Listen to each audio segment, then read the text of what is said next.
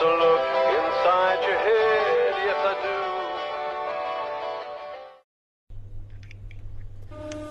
do. a, a band that can laugh at itself and also be excellent musicians.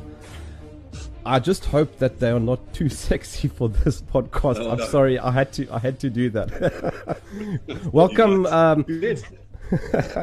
welcome, uh, boys, gents, boys. I'm not too sure. Do, do, do I say boys, gents, I think gentlemen. gentlemen? Right. We We, sound about 90. Gentleman is, is okay. Yes, boys as well. Or mind. guys. Guys is good. Yeah, guys. guys. Yeah, yeah. or mates. We can also go with mates. Okay. Don't go with mates. Yep, yep, that's all right. That's also a condom. It was, wasn't it? Yeah, it's also a condom, yeah. thank you so much uh, for for joining me, um, Fred and Richard. Now, for those who are watching, let me do this. Richard Richard is the one with the glasses, and he's the front man for those who get confused. And uh, Fred is the one without the glasses. Um, and you are the guitarist. Uh, you, I'm guessing, you write a lot of the music, Fred. Uh, no, we both write the music Richard Right. plays bass. So we write the music together. I, I tend to write most lyrics. most of the lyrics, but that's um, that, that's not always the case, but that, ha- it tends to go that way. Um, and we when we write, Richard plays bass, I play guitar. Um, a lot of stuff is written around bass line, guitar lines. That's sort of how we write a lot of stuff. Yeah, no real. There's no real um, process. It's, No. it's, it's quite. It's quite sort of uh, you know chaotic. It is, Yeah, yeah. it is. Well, that's the best. It is. Yeah, you Yeah, can't. well, it worked for us, you know. Yeah, I mean, if we had a formula, um, we'd probably use it. Um, but what's uh, you know. the elephant in the room, though, is that there are two of you, but the band's Mm. missing one of you. There's there's discrimination happening here. There, there is, yes. Well, it, we won't work with anybody who's got more hair than we will. Yes, we have. So yes. It's- it's- we, it, was It music, limits it was musical differences um, in the late in the 1997. You mean with Rob? Yeah, yeah. yeah. We just all just we decided we were all going in different directions. Really, that's Yeah. what it was. We, was, we didn't fall out really. No, no, it's chemical. How did you how did you come up with the name? Uh, right Said Fred is a song uh, from about 1963, sung by a British comedian called Bernard Cribbins. And um, uh, back in, uh, in the in the 90s, um, hey, late 90s, when you were doing shows in London, uh, you needed to get the, um, the, the the gigs into the gig list on time out, and they had a deadline. And, and we used to change the name of the band a lot. And so we were missing a name at that point. And a, a girlfriend of ours, Katie, she heard the song Right Said Fred on the radio. Yeah. And she thought, what a great name for the band. So she came and literally knocked on our door uh, that afternoon. And we just, we, yeah, great, let's use that. So we did that. That was it. Yeah. Yeah. I mean, it probably if, if if the band hadn't broken within a year or two, we would have changed the name again. Yeah. probably. Now, I mean- or something. Be- before we go on, before we go on, I've got to I've got to do you guys some some um, honorable stuff here. I want to read the opening paragraph of Wikipedia uh, because it's it's it's very impressive.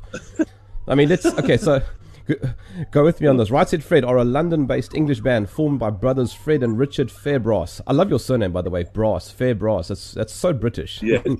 In, um, in 1989, uh, their achievements include number one hits. Listen to this in 70 countries, including the US, UK, and a number and a number one in Japan. That's that's fantastic. Uh, they were the first band to reach the number one slot in the US with a debut single since the Beatles. That is impressive. And uh, goes on to say that you performed uh, for the Queen.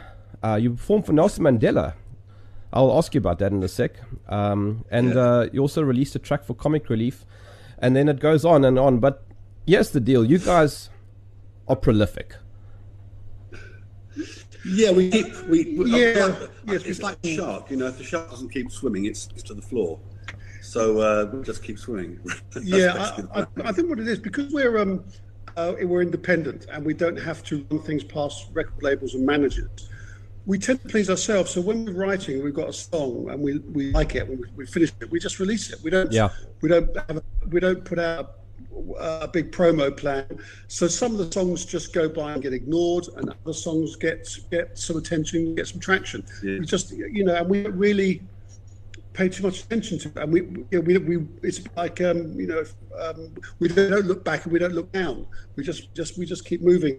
Sometimes we're successful, and many times we're not. That's how it is. One know. of, the, one of the things I never really liked about the, the old model was the stress related to um, releasing a track. Yeah, It was just a nightmare. You'd have all the photos and then the press lined up and, and then the midweek panic and then the chart position. Oh, it's, it was just so much stress around the simple business of releasing a song and hoping people liked it. yeah, And the whole thing became some kind of, all you know, machine. And I, we, it didn't make us happy at all. We, we're much happier now, just kind of doing what Yeah. we do and putting stuff out and hoping people like it. That, that's that's uh, it's much less stressful, I think. It's quite strange, though, um, that you guys have a knack of writing very catchy hooks. sometimes. Yeah, Yes, we- we are a bit hook. Uh, kind of. I sup- obs- We're obsessed with it. yeah, we? we are obsessed with hooks, and Yeah. we, if we're right, I mean, sometimes I listen to other bands and I'm thinking, you know, uh, oh, that's. I wish we could do that and just kind of moan, you know, through a song. Um, we're not like that. I No. mean, we, you know, the minute we sit down and write, we have to. You know, if it doesn't sound like a hook and we can't remember it the next day, um, and it doesn't interest us, we just bin it immediately. Yeah. yeah. Yeah. We're, we're pretty, we're pretty picky like that. I think it comes from growing up with artists who were also hook heavy. Yeah. Like you know, David Bowie or the Beatles or the Stones, T-Rex. T Rex. You know, these were very hook heavy. Very good bands, also. Uh, I think. Yeah, Great bands. a- absolutely. Um, so I think that, uh, that obviously, as you grow up, as you grow up, that's that's in your head all the time. And McCartney's, you know, is second is you know second to none when it comes to the little hooks. So um, you know we've. I think that's part of our. It's just part of our upbringing. I think. Well, speaking about upbringing, um, I mean, it's very easy to go onto Wikipedia or onto the internet and read about your upbringing. I want to hear from you about your upbringing. Okay. Don't go too long because we don't Uh, want to, we don't want to, we don't want to frighten away the audience. We'll make it quick. We'll make it quick. It's just us two. Yeah, No sisters. Yeah, just two brothers. Um, we were both born in London. I was born out towards the east, which was born out to the west. We were raised in the country near, in a town called East Grinstead. Um, we, I started playing guitar at about 12, I think. about was there. one o'clock, wasn't it? Boom. Um, and um, then I, I, I sort of learnt guitar because I wanted to write songs. And Richard uh, um, picked up the bass because he was a Paul McCartney fan, so he started learning bass. And then in our mid sort of mid to late teens, we started doing little funny shows around our, where we lived. And um, we first went out on the road. Um, 1978, we were on the road with a band called Suicide, who were an American electronic duo. Yeah. Yeah, 78. And uh, They're we, like the Pet Shop Boys, but on steroids. yeah, they, they were uh, Suicide were really out there, and um, we on that tour we did up we did shows with bands like Joy Division. Oh, Um, good band. did yeah, great band. We did some shows with a band called the Addicts, I think, um, and and yeah, just just random stuff. So we were all the way through the very late seventies and through the eighties, just Hmm. On the road, different bands playing in and out of record deals. You know, Yeah. Uh, Lon- yeah, London at the time when we did like early pub, pub gigs, a very punk driven It was, uh, yeah. circuit. yeah. And uh, when Fred got up on stage with an acoustic guitar, we died deaf pretty much immediately. Yeah. so uh, it was that, that period was pretty tricky, and things didn't really lighten up for us until mid, sort of mid eighties, I suppose, when we began to get a bit of a grip on what we wanted to do. And then you and then you formed Right Said Fred in 1989, if memory serves. Yes. That's right. Yes, we've been in. Uh, we, we moved to New York in 1987. We signed a deal with uh, Capitol EMI. Uh, that didn't go particularly well, but we lived. We we had New York was fantastic, and and it, and it was a real it influenced us a lot. And so when we came back to the UK, I'm Too Sexy. It was written about some our experiences because Yes. it was the rise of the supermodel. It was You were the, taking the was piss. hedonism was yeah. hedonism, hedonism was through the roof. It was. Um, and uh, it was big hair, big shoulders. It was a whole thing going on. And so, um, uh, and, and Still Too Sexy drew on that quite quite a lot, actually. Yeah. Well- In New York, great. We were, Yeah, it was it was amazing. great. It was really, really Before we go any further, speaking of I'm Too Sexy, um, I, I need to just level something with you with you gents. Can I just quickly play you a clip?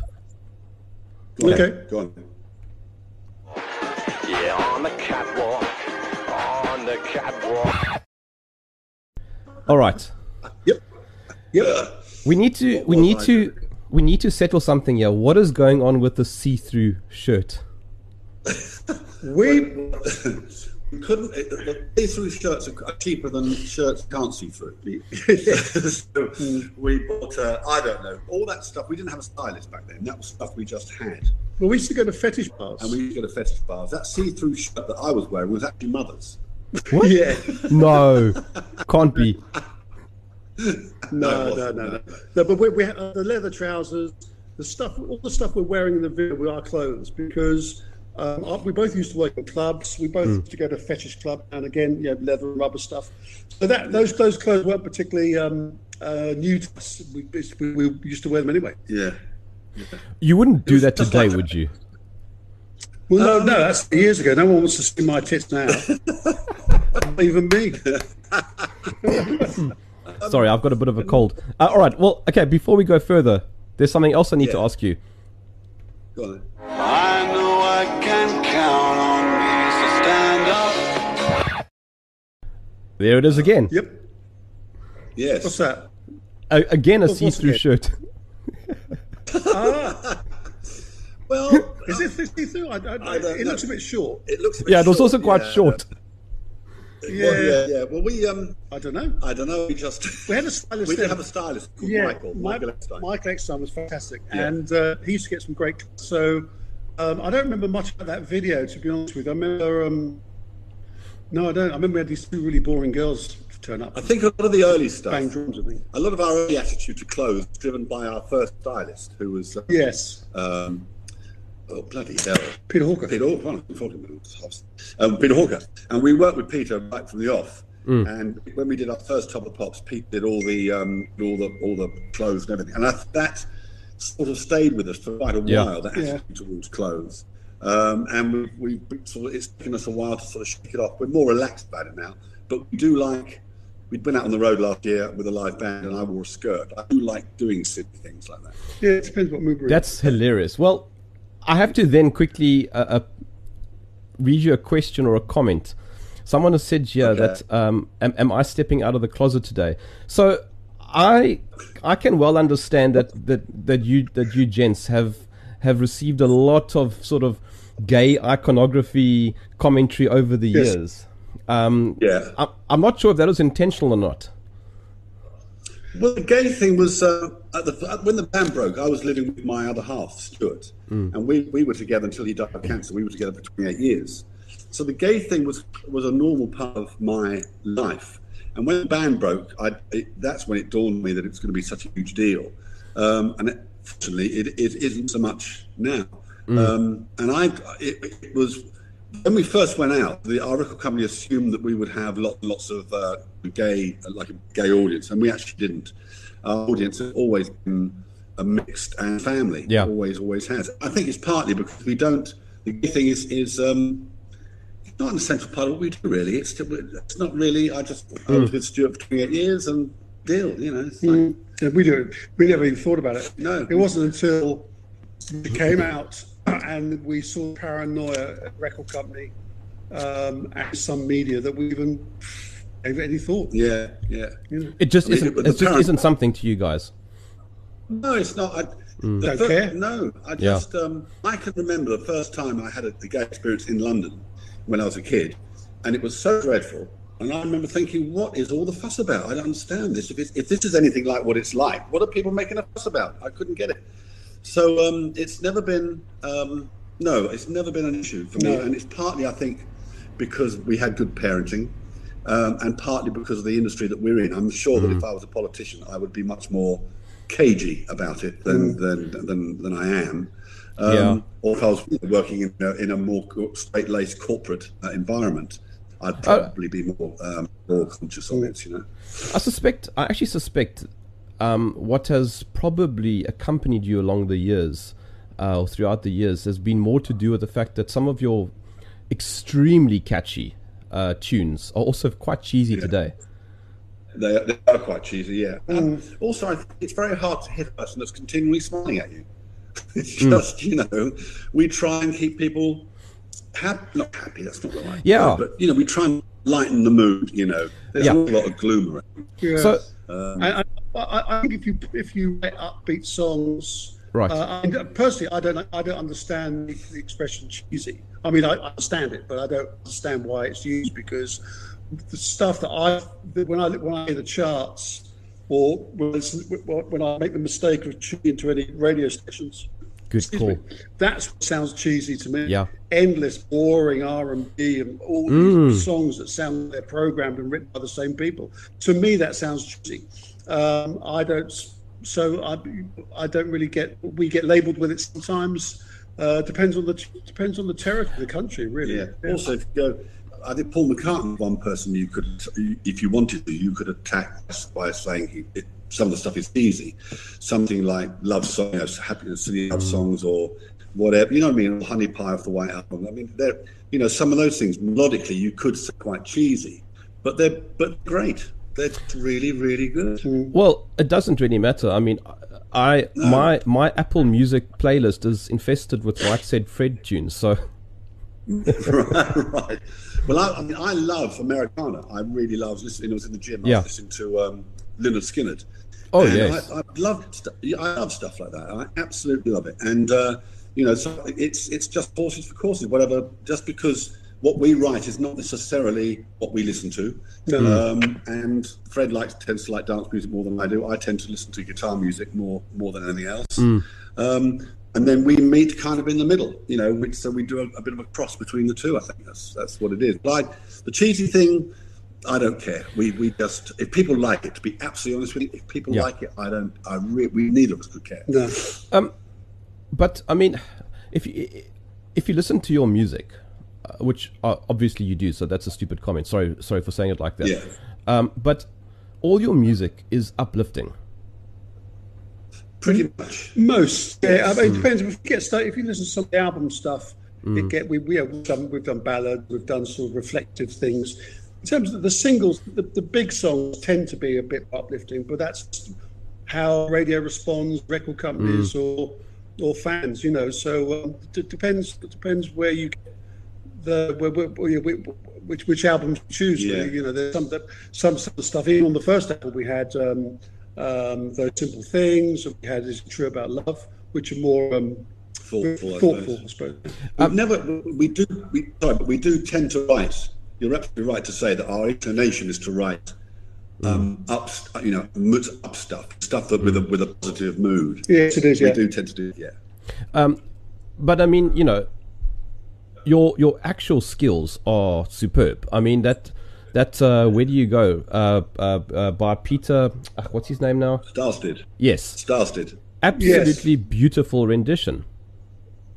Thank yes, you. it, so it it is a brilliant song. It's great- So it's uh, it's it's a pleasure to play it. Very do. sad, very, and a sad song. Yeah, actually. yeah. The lyrics just It's actually a fantastic. very sad Yeah, but I mean, Richard, your voice is outstanding. It's just fits that song hundred percent.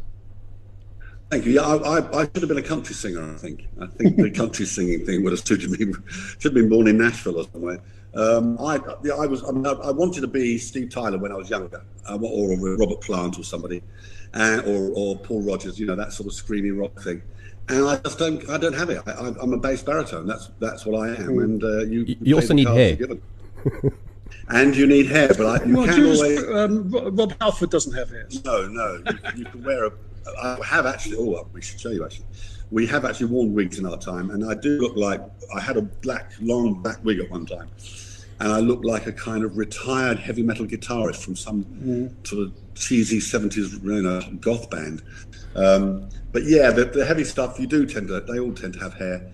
Um, that's true. Uh, although that, well, so who's that guy? Oh, there's a black guy, wasn't there? Who? Um, um, oh God, uh, color. Living colour. yeah, they weren't heavy rock or anything. No, no, but no. They were, they were. It wasn't sort of cheesy pop. They were sort of quite, you know, quite serious, wasn't it? Not Vernon. Vernon Reid wasn't. Wasn't he? He, he's, he's got dreads. He had dreads. No, he's a bald guy then. Sorry, sorry. There's What do you a. mean? Hot There's a chocolate? no, no, Are you are you are you gents having a, a, a Noel and Liam moment? No, no, no. Well, that- that's my my memory of. I can't. I forget faces. Uh, names. Terrible. Really. Actually, I was I was But, uh, asking a, yeah. I was asking a bit of a loaded question. Um, being brothers, do you have creative differences that are significant? Not significant, no. no. We don't really let that get in the way. Life's a bit too short for uh, Hmm. that sort of playground. You know, it's my ball. You know, you, Yeah. you can't play. We, Yeah. we don't really get that. No, and broadly speaking, we agree on most, Yeah. on you know, ninety percent of the time, we agree on on what what a good hook is or what the chorus should do. We sometimes dispute arrangements, you know, whether we should have half chorus or a whole chorus or half a verse or an intro. Hardly life changing. but it's not life changing stuff. No. No. Let me read you one or two comments quickly before we carry on. Um, Someone says, yeah, they attended your concert back in the day when you were in Cape Town. Do you remember that? Yes, I Uh, remember being yeah, Cape we Town. we we uh, we played there. Yeah. yes, we do. I do So that's that, yes. that's my city. That's where I live.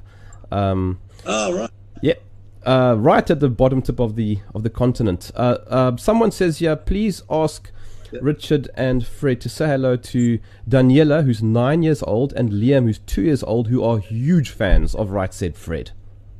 Okay. Well, hello, Daniela, Hello, Daniel, and Hello, hello, Ian. Hello. We're, we're right, said Fred. You can probably tell. and thank you for uh, supporting the band. Yeah, thank you very much. Nice Um, and then I'll, I'll read you one more comment from Pierre. He says, The best years of my life was 1991, 1992, working at the Wild Coast Sun, and Right Said Fred was, was part of our theme song list. Don't talk, just kiss for those sultry days. That's right. That's yes, right. yes, we remember that well. We remember that well. Thanks for memory. Yeah, Don't Just Kiss was one of those songs that, weirdly, in Ge- uh, Germany, was one of the few territories where Sexy didn't happen first. Uh, it was Don't Talk, Just Kiss that took off first, and then Sexy followed on, followed in its wake. Um, and Don't Talk, Just Kiss was a big hit for us in Yeah. South America. So that was. It's a, it's a song that it tends to get forgotten, but for us in many territories, it was it was actually a, a very useful and, ha- and happy experience to put that song out. I want to, I want to segue just a little bit here and ask you guys, um, I suppose a funny question also, but everybody will always ask you what were some of your best moments, um, and and you can answer that, but I'd also like to know some of your worst moments. Um, well, best moments. Um, yeah, I mean, in terms of in terms of best moments, when we heard we were number one in America, that was uh, a very memorable moment. Um, we um, playing some of the sort of when you feel the track is, is breaking, you, you turn up at a club. Uh, and you're, you're on the road, you're doing some shows, and the response is good. But suddenly you, you get to this tipping point where the song just exploded, and we really and, and we'd turn up at a club and it would just go insane. Um, and they, they- those are really memorable moments. Again, some of the um, some of the really touching stuff we've done for some charities where um, we, we did think, uh, um, work with a charity called um, Dr- uh, Dreams Come True and also Wishes, and it's for terminally ill kids. And when, and when you you know you're speaking to a young boy who knows he's gonna he knows he's going to die, and um, he wants to be buried with your T-shirts or your CD or whatever. Sure. Uh, and the, you realise how important songs are for some people, you know. Um, so things like that. Um, go on. worst, I can. There's two worst. One is we were in, in Australia, and um, Peter Stylist had given me some sort of culottes to wear, really, really baggy trousers, uh, black. and uh, I tripped over. They were all over my shoe. They, they hung right down to the floor, and I tripped over one leg and fell flat on my face on the stage. Um, that was awful. That was really awful. And then the other one, I was wearing in Cleveland, in America. I was wearing um, bubble wrap trousers. You know the bubble wrap you get in past. We had a pair, we had a pair of trousers made out of wrap, and um, they split. So I remember that they split, um, and I remember that quite, I remember that quite clearly. So there are quite a few. There are quite a few horrors, yeah. Um, Um, but those are two that come out that st- spring to mind. What um, what country has been your best experience? Um, and I don't mean just for music, but just enjoying the country itself.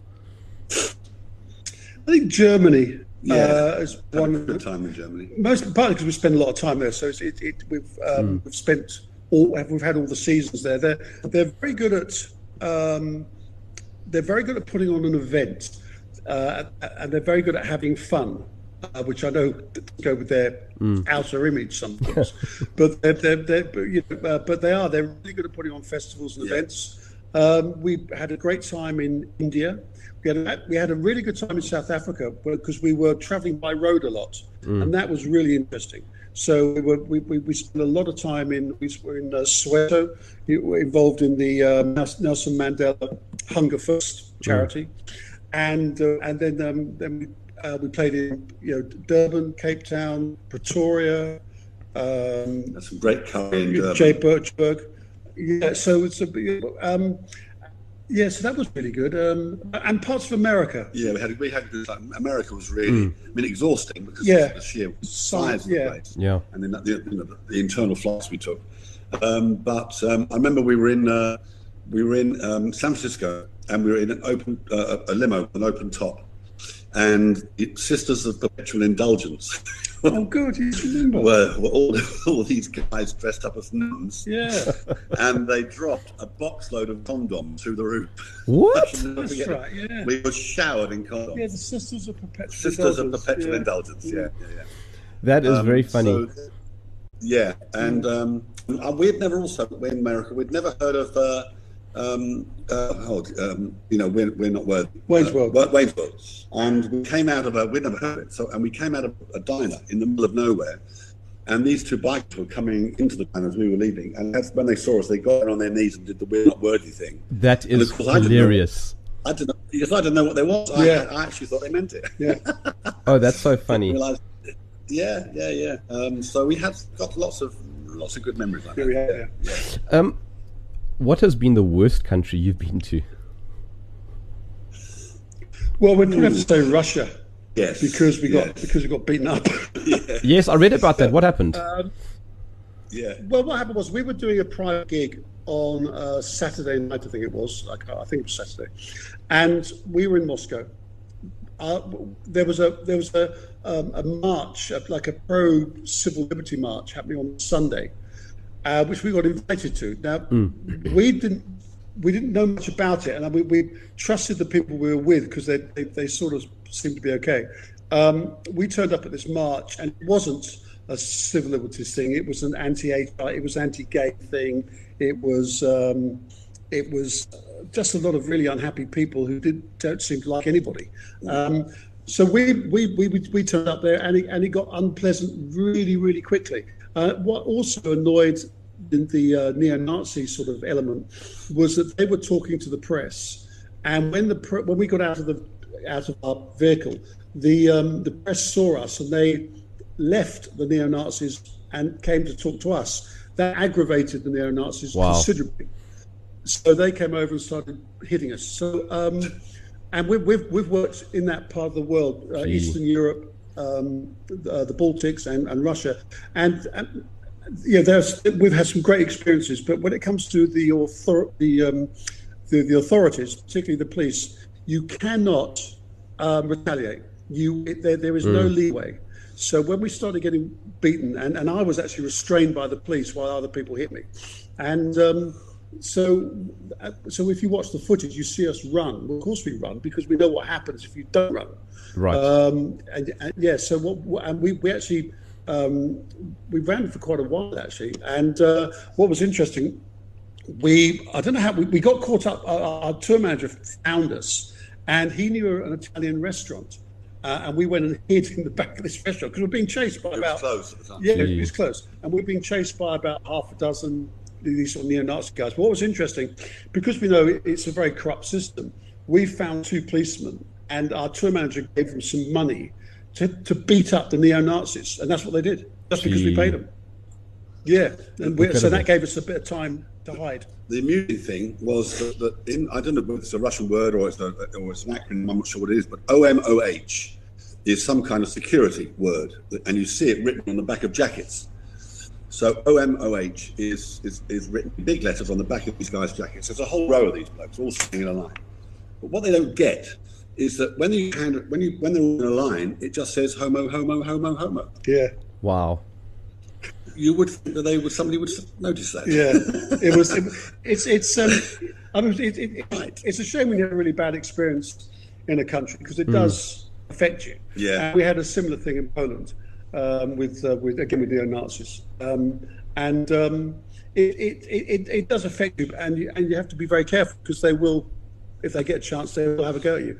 Um, but yeah, it's important not to not to take the whole country like that because we've met we had some really good times in Russia, we had some really good times in Poland, Yeah. and it's just a small element that screw it up for people. Yeah. So you don't you don't Fat suppose you don't suppose uh, that uh, singing "You're My Mate" uh, goes down terribly well in a place like Russia? Uh, yeah, well, I think I don't know how well that did there. I think what's weird is that they just didn't like the the flamboyance of the band. They don't really, they don't know if I'm gay or Richard. They, I mean, they don't actually care. They just want to have a go at you. They've just decided, let's have a go. You know? We've heard similar stories from um, from black artists in other countries who had Yeah, we have. racist issues. Um, you know, in, in places in South America, um, where the, the black artists that we know of um, had to have security all the time. So it's not you, you. did- You just have to be careful. We had it. We even had it on holiday once. Yeah, we did. Yeah, we, we even had, you know, we even we were warned on holiday. on. I won't say where we were, but um, if the chambermaids got the impression that two people of the same sex were sharing a room, they would be paid by the local police to report it. Gee, that is So, you- it's weird, hey? so you have to, you know, you, ju- you, yeah, you just got to be careful. It's, I think, probably it's improved a lot I hope so. uh, in in some of these places. I'm sure it must have done. Uh, uh, but I, but I think I would always advise people to be very very careful if they're going on holiday or going anywhere with a partner of the same sex. Well, since we are in that that sort of serious part of the conversation, not not necessarily Yeah. by design, but let's just quickly cover this elephant in the room. Um, I, I mentioned Yeah. elephant in the room earlier, but there are a couple elephants in the room. Um, and that is how I actually got onto you, onto you guys for this particular conversation. Was um, you've been fairly vocal um, and outspoken about the lockdowns. Now, this is something that yes. to which we can all relate. Uh, we've got it here. Yeah. The whole world is experiencing this, and it definitely seems to be uh, uh, um, citizens versus a state kind of thing. Because A lot of the time, yeah. yeah, um, now you guys were in the media just a few days ago um, because because of pictures you were posting. What what was all that about? We went to a uh, a, a, a protest at the end of September. We've been to about three or four now, and basically the protests are based on it's it's around an organisation called Save Our Rights. It's a it's a civil liberties, free speech, uh, advocacy uh, protest. Our, what happened was is in a free speech protest uh, or rally or march, you will get different people from different factions. So you'll have someone who's very concerned about 5G. You'll have someone who's very concerned about, I don't know, paedophilia or or the Illuminati or you know, anything. So what people do in the media is that if you're at a rally and there's someone with who thinks, as there was a lady as an example, there was a lady she had a poster. She said that it, on the poster it said the Queen eats babies. I think I think that's what her poster said. Um, now that's not something. Yeah, that's not something we uh, we particularly No. uh, uh, um, side with, and I don't think there's any proof to support it personally. But uh, but um, what happened in the British media is that because we were sharing the same thoughts as those people, them uh, they, they had to they their assumption was we agreed with every faction within the protest but Yeah. the essence of free speech is to allow those people to have that that, that space to view that doesn't mean you agree with it. And um, it's, it, but the trouble is, we seem to have lost the, the ability of nuance. Yeah. So everything's polarized. You know, you're if, if you if you show concerns about a vaccine, you're anti-vaxxer. If you show concerns about Yeah. if you're asking questions about COVID nineteen, you're a COVID nineteen denier. Right. If you um, if you show concerns about Joe Biden, you're a Trump fan. If you show concerns about Joe Biden fan. yeah, the, the, the, the idea that maybe you sit somewhere in between, maybe you're just asking questions. So our, our thing uh, was to, just to ask some questions, but now um, You're not allowed uh, to. you ask questions uh, about the lockdown. And we're, we're part of a, um, a group on Twitter called Time for Recovery, which is um, uh, um, it's an anti-lockdown uh, for, forum really, and the concern being that it, when remedy seems to be causing more damage than the initial uh, problem, and so that's what that's what this um, this particular thing is about, and it's particularly aimed at the um, at the, at the arts, live entertainment as well, and hospitality, which is why Sir Rocco Forte is part of the group, as is Harvey Goldsmith and other uh, well-established people. Well, you know, Also, I think it, uh, it's the press uh, uses words. I think it's really interesting. So, the, the demonstration we went to last Saturday was labelled by the press anti-lockdown demonstration. Let's supposing it was actually anti-child abuse demonstration. Right. Would they? Because, because Yeah. during the lockdown, child abuse has gone up. It, that's too. Mm. It's too positive. It's and it's too nice, and it makes the people there seem too civilized. Right. But actually, that's why partly why we were there because the consequences for many many people of the lockdown so marked and so uh, so horrible. You know, you, losing jobs, losing a partner, perhaps having difficult children, um, medic- medication issues, uh, cancel operations, cancel consultations. I mean, it, the list goes on and on and on. So, so the, the, if you're anti-lockdown, you're actually anti all the damage that it's doing as well. So, I, you know, but that, but of course, the press doesn't care to report that. I want to be a little bit blunt here uh, because I've Yeah. been I've been extremely extremely vocal about this stuff for months now. Um, and I don't think we need Okay. to I don't think we need to be apologetic and defensive. I, for example, think that it's absolutely immoral to to to have these lockdowns. Um, I think it's unethical. I think it's criminal, um, and I think the harm that it's causing is long long term it's detrimental. The amount i mean south africa south africa already has a hard time with with employment. You know this makes it incrementally worse. Yes, yeah. you know so so i i think it's it's it's our it's our moral duty to oppose it.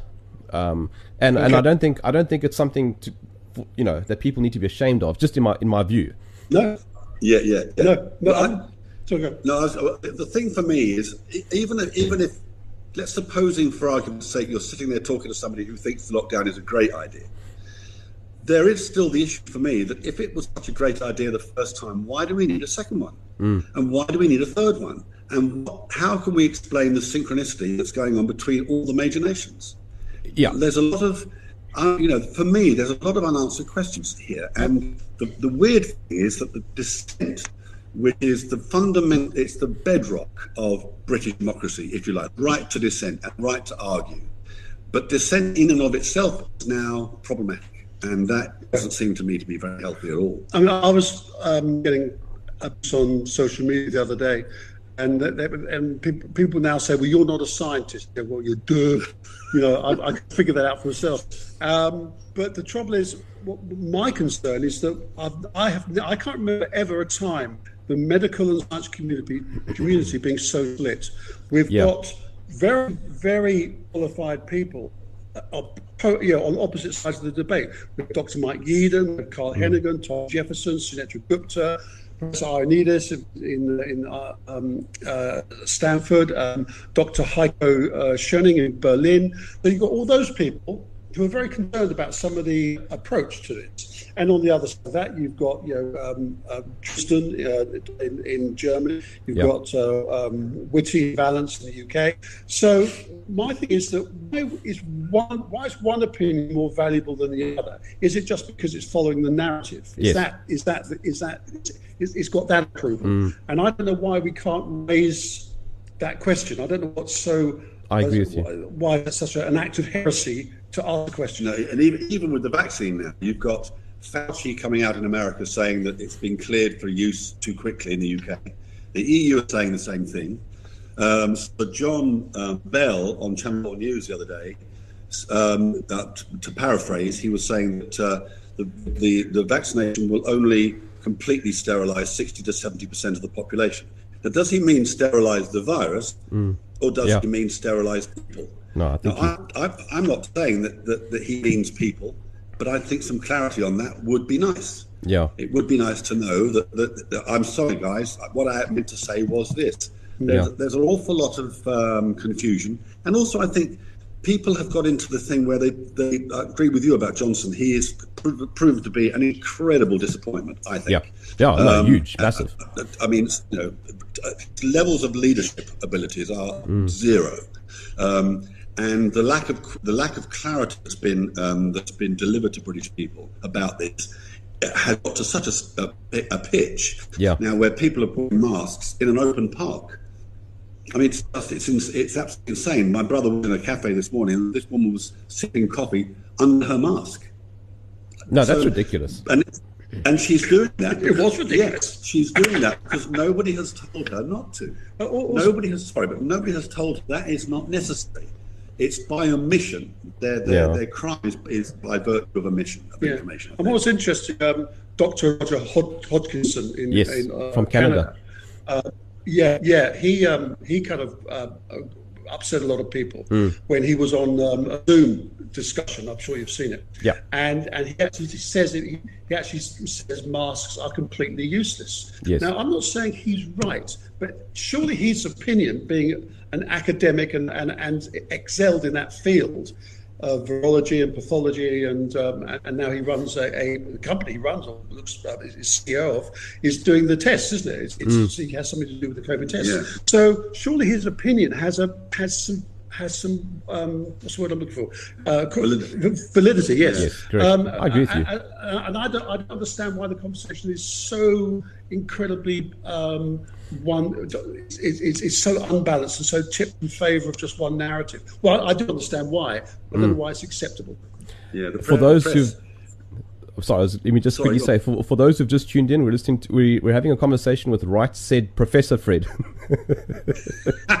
exactly. Yeah, imagine. Yeah, exactly. Yeah. Yeah, it, I think the um, I think part of this all this problem is also that the, the levels of trust in politicians over the years has been has been eroded. Yeah. And so, for many many people, when a politician says, you know, red, that, that's the color red, but it looks like blue, you'll think you'll, you you're, you're not really sure. You Right. don't automatically trust what they're telling you. So when they come out and tell you that the vaccine is safe, they're going to roll it out, they're going to do this, they're going to do. There is this No. sense that well, these are the people that a year ago I thought were lying through their teeth about almost everything. So. I- There's a there's, there is a, a, a problem with credibility from politicians. well, I mean, I would never I Um, would never take that vaccine. Never. No, I don't. Well, I was speaking to a lady yesterday, um, and her best friend is a GP in the UK. And this GP apparently said to she said, I can't obviously say this out loud. She said, but you would have to tie me down if you want to give me that jab. I'm not going to take it. Now, I'm not saying she's right or wrong. I'm just saying that's out there. And the reason that people are so, uh, 50% of the British population will not have the jab, Yeah. which is several million. The reason is because there's no absolute, you know, people say Yeah. things like, um, well, you, oh, sorry. sorry, sorry. Can I take this? Yeah. So what do you say? It's, it's um, Okay, sorry about that. I- Is he is he But answering is he answering his iPad? That's hilarious. Yeah, no, he has to. Um, he he helps out at the local care home, and so uh, he was to. He was due down there, and, uh, Oh. and uh, with, they're, they're just wondering where he is. It's so funny when you answer the phone and you have this massive you have a massive iPad at your ear. It's, a, it's actually a phone. No, what it is, it's a regular phone, but he's got one of those stupid wallets that do that. Oh, okay. Do you know what I mean? So there's a leather wallet, it flips out, and it looks huge. Yeah, it's not an iPad, no. no. I want to I want to swing us back to um, some some some happy some happy uplifting stuff because we we we're kind of we're kind of preaching to the converted with the lockdown COVID stuff. I mean, if I look at the Yeah, comments, yeah. everybody everybody agrees with you and is on your side. Um, All right. But I wanted to ask you, just going back to music for a second, um, gents. Yep. Has the advent of um, I don't know how do I say this iTunes um, has it has it changed the dynamics of making an album? Yes, it has. Um, we're at the moment we're on we're, we're doing we're releasing EPs at the moment. Yeah. and it all has like with everything. There's there's you know streaming, iTunes, Spotify, uh, all those uh, Deezer, all those forms. They all have good and bad things.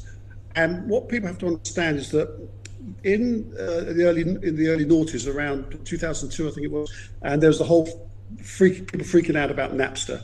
I remember and, that. And the major record in the major record companies panicked, and they did some very very appalling digital deals, which were certainly for their artists they did.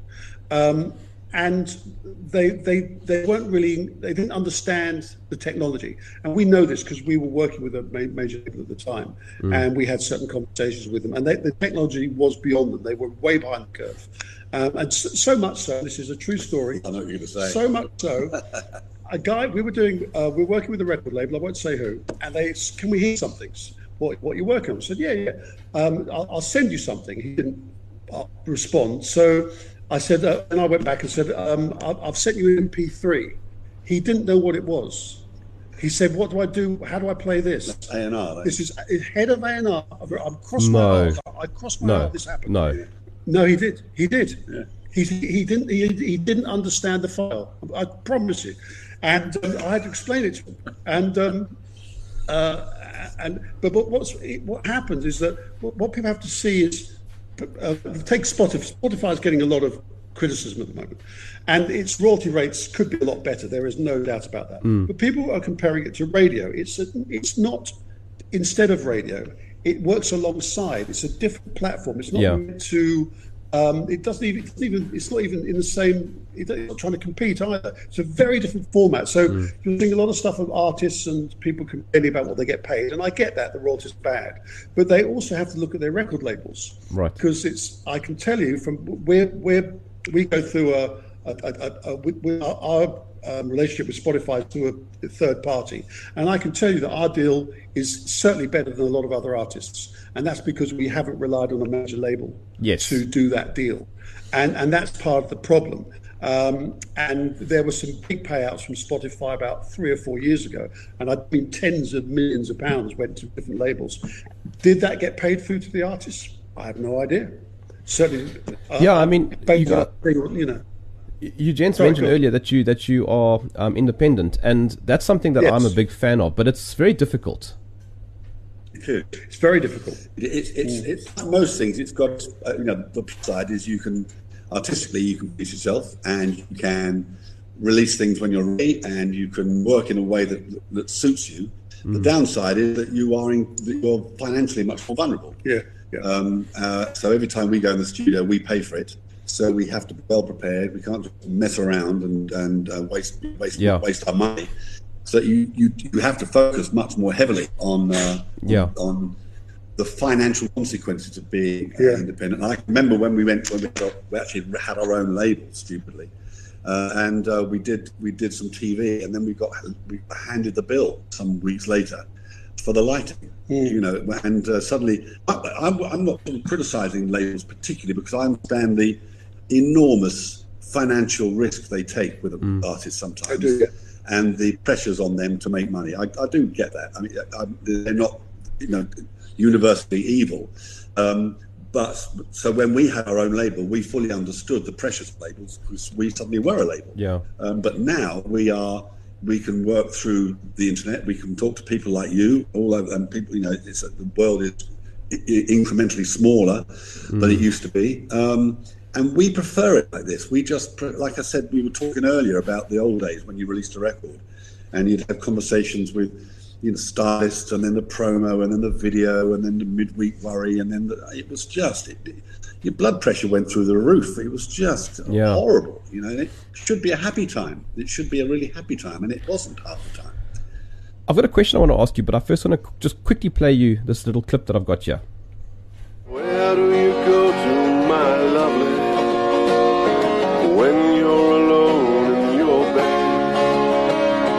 Tell me the thoughts that surround you. I want to look inside your head, yes I do. I've... That is a beautifully played. Now, I mean, I, I, I play a little bit of guitar myself, so I must, but I must be careful now because you guys are musicians.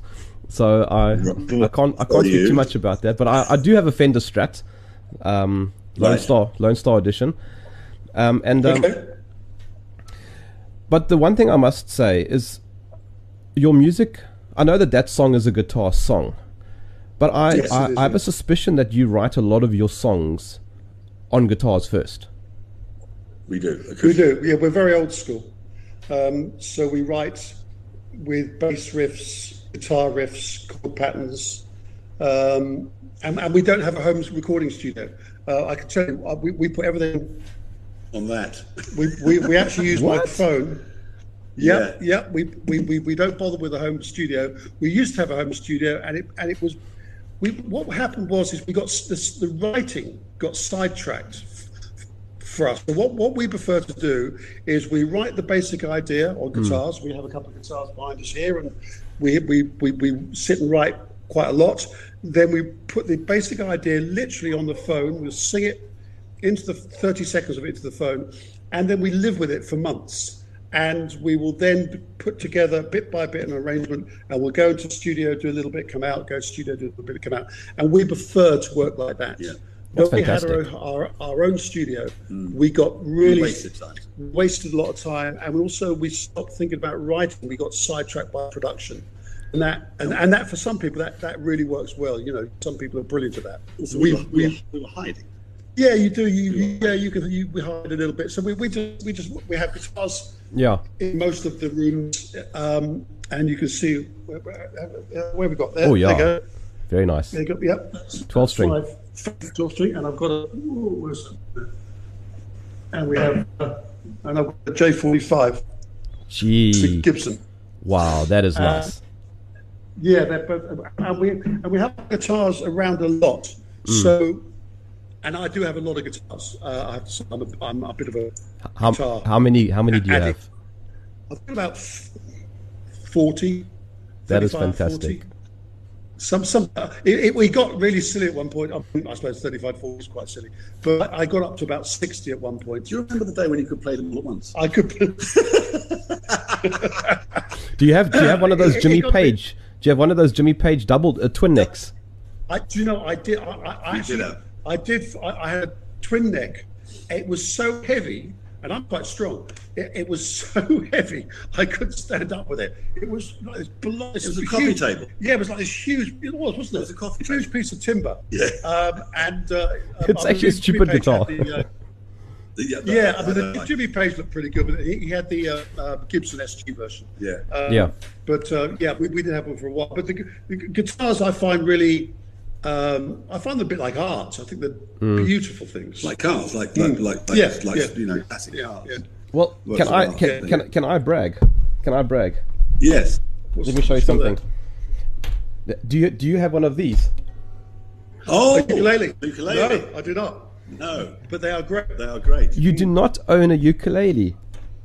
No, No, I've got a mandolin. You're a good man. Oh, that's also, well, that's good enough.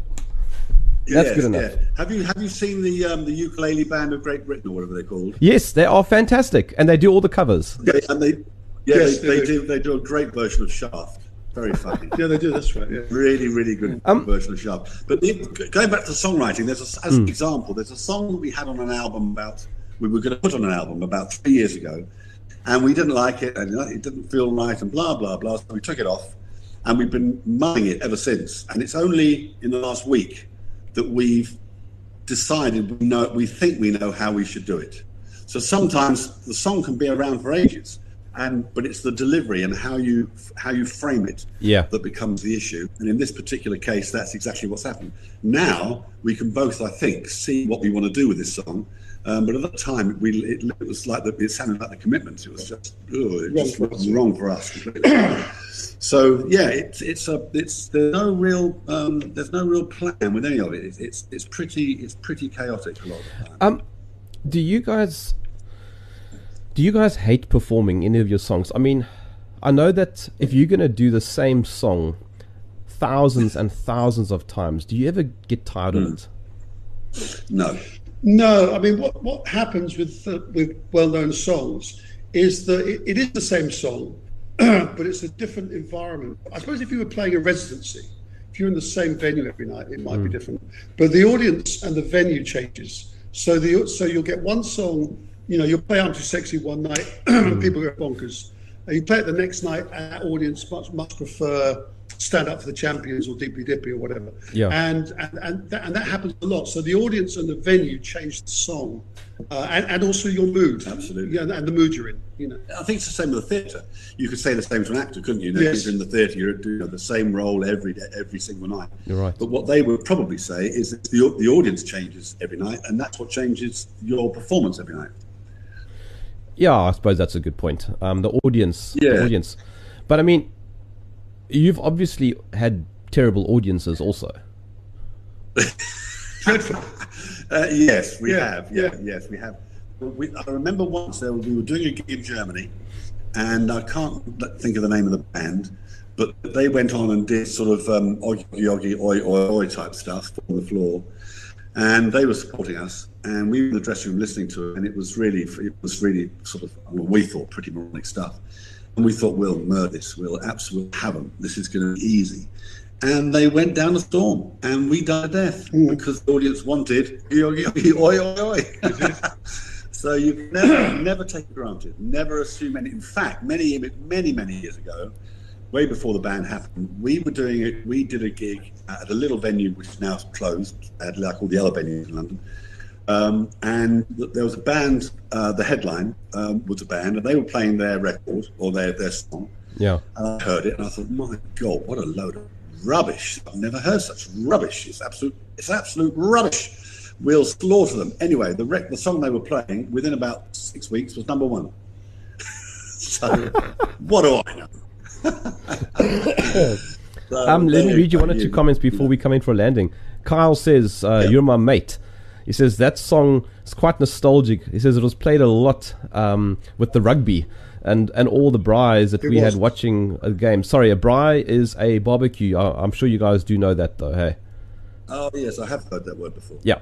Yeah, it's Yes. Afrikaans for barbecue. it- it's it the term that we use. Sorry, say that again? Yes, Yeah, yeah, You're My Mate was a big song, yeah. Yeah, was, was, and, yeah. and picked up by um, your sports channels over there. I think Yeah. along with Stand Up for Champions Yeah. well. Yes. Yeah, yeah, yeah. It's very. It's a very like sports anthem kind of tune. Both of those Yeah, actually. We, yeah, we never think about. I don't really care for sports. I mean, Fred used to play football. Um, I'm not a big sports fan at all. Um, these songs were originally written about other other things, but they got they got picked up by Yeah. sports sports fans and sports productions and stuff. Um, and and that's what happened. But we didn't write them as sports songs actually. Yeah. that, it's so strange because your your videos stand up. I mean, if you watch the music video, it, it seems like it was Yeah. designed for sports. Yeah, I know. Yes. It, it wasn't written that. No, no. When we, I can't explain that. That's hilarious. You- Well, you, you don't have any, you don't have any um, control over the journey a song takes. No. You just, it's like the white stripe. Ba, ba, da, da, da, da. Yeah, yeah. I doubt You they ever, think. ever thought that would be picked up by football fans. No, never. exactly. And Very- suddenly you go bizarre, football hey? matches, uh, da, da, da, da. Yeah, yeah, and it's a great riff, you know. yeah, exactly. Yeah, it's a fantastic riff actually. Um, It, it is. all right, let's do let's do one last uh, one last comment here before we um, before we close. Um, Okay. are you working on anything new at the moment? Yes. Yes, Although, always. yeah, I was going to say we actually do that the whole time. Yeah. Um, and we've got um, looking at uh, we've got a song out this uh, tomorrow, in fact, called "We're All Criminals." Um, I've already released. seen that. It Uh, came out last week. No, video. The video did, Oh, okay. but not the. Not, It- it's actually released on Friday. Um, Okay. And then that's part of an EP which comes out. Uh, the rest of the EP, that re- EP is released uh, end of January, February. And Hmm. then we'll be doing a new EP for, or new track for April. So we're looking, uh, we tend to work about four or five months in advance. So that's Right. what we're doing at the moment. We're, we're writing for a release in sort of April, I guess. so we- when we're writing summer stuff, we sit around in the front room in trunks, in our swimming trunks and under sun parasol. and a parasol. With your with your Under see-through shirts on. Yeah, you know. Um, but yeah, we try. We never used to do this. I mean, it's been a good. Uh, we've often talked about the lockdown and the, obviously the damage that it's done and the hurt for so many people. For us personally, it's been a good thing in as much as it's forced us to. All our gigs have been taken away, along with other many other musicians. So it's forced us to regroup a bit, and think more carefully about what we write, how we write, and how we want the songs to sound. Because previously we would have been going out on a Friday or a Saturday, doing a show, coming back Sunday or Monday, having a two or three days off, and then going out again. So we never really got back into the Yeah, writing. you get lazy. You get lazy. And so you start you start thinking about songs that please the audience. That you know, that becomes your aim, and your aim should be to write a song you really love and believe in, and hope that the audience like it. Uh, you shouldn't necessarily just write for the audience. That is not. That's not what they want you to do. They want you to write stuff you believe in and, and hope that they like it. It's Well, that's you've got to get integrity, isn't it? way. That's integrity. Well, yeah, I think that's the problem with talent shows because very often it's that the, the, the talent is chasing the audience rather than the audience chasing the talent. Um, sorry, I, I I need to just quickly. I I said that was going to be my last question, but I just want to bring up that song. Uh, We're all criminals. I forgot about that. Um, I mean, I watched, I watched it. I read the lyrics. I listened to it. That's a very deep protest song, without a doubt. Well, it is. It's it's more. We've been asked this before. And what we say is it's an observational song. It's a comment. It's a comment. Yeah, we don't. uh, We, we protest about the you know there are certain things Fred's pointed out to me. I mean, for example, there was a, there was a cafe in London not long ago, and the guy was who ran it was obviously a, a, a, a strict Christian. It's in Blackpool. Blackpool, was it? Yeah. And uh, they were running psalms on on a, on a screen in, within the cafe, and some of the psalms were probably had anti-gay stuff in them. I don't know. I mm. wasn't there, but either way, he was raided by the police um, because it was offensive to somebody. Now, we our protest, if we protest at all, is at that. It's at that the inability of people to speak their mind and to mm. worry about being offensive. So this song is not strictly a protest song because we don't instruct. There's no mm. instruction within that song Right. to, to behave in a certain way. We don't want to do that. Uh, this song is purely about this is where we are today. What do you? It, It's a, it's a comment. yeah, the only thing you could say, I suppose, is it's a we're all criminals question mark.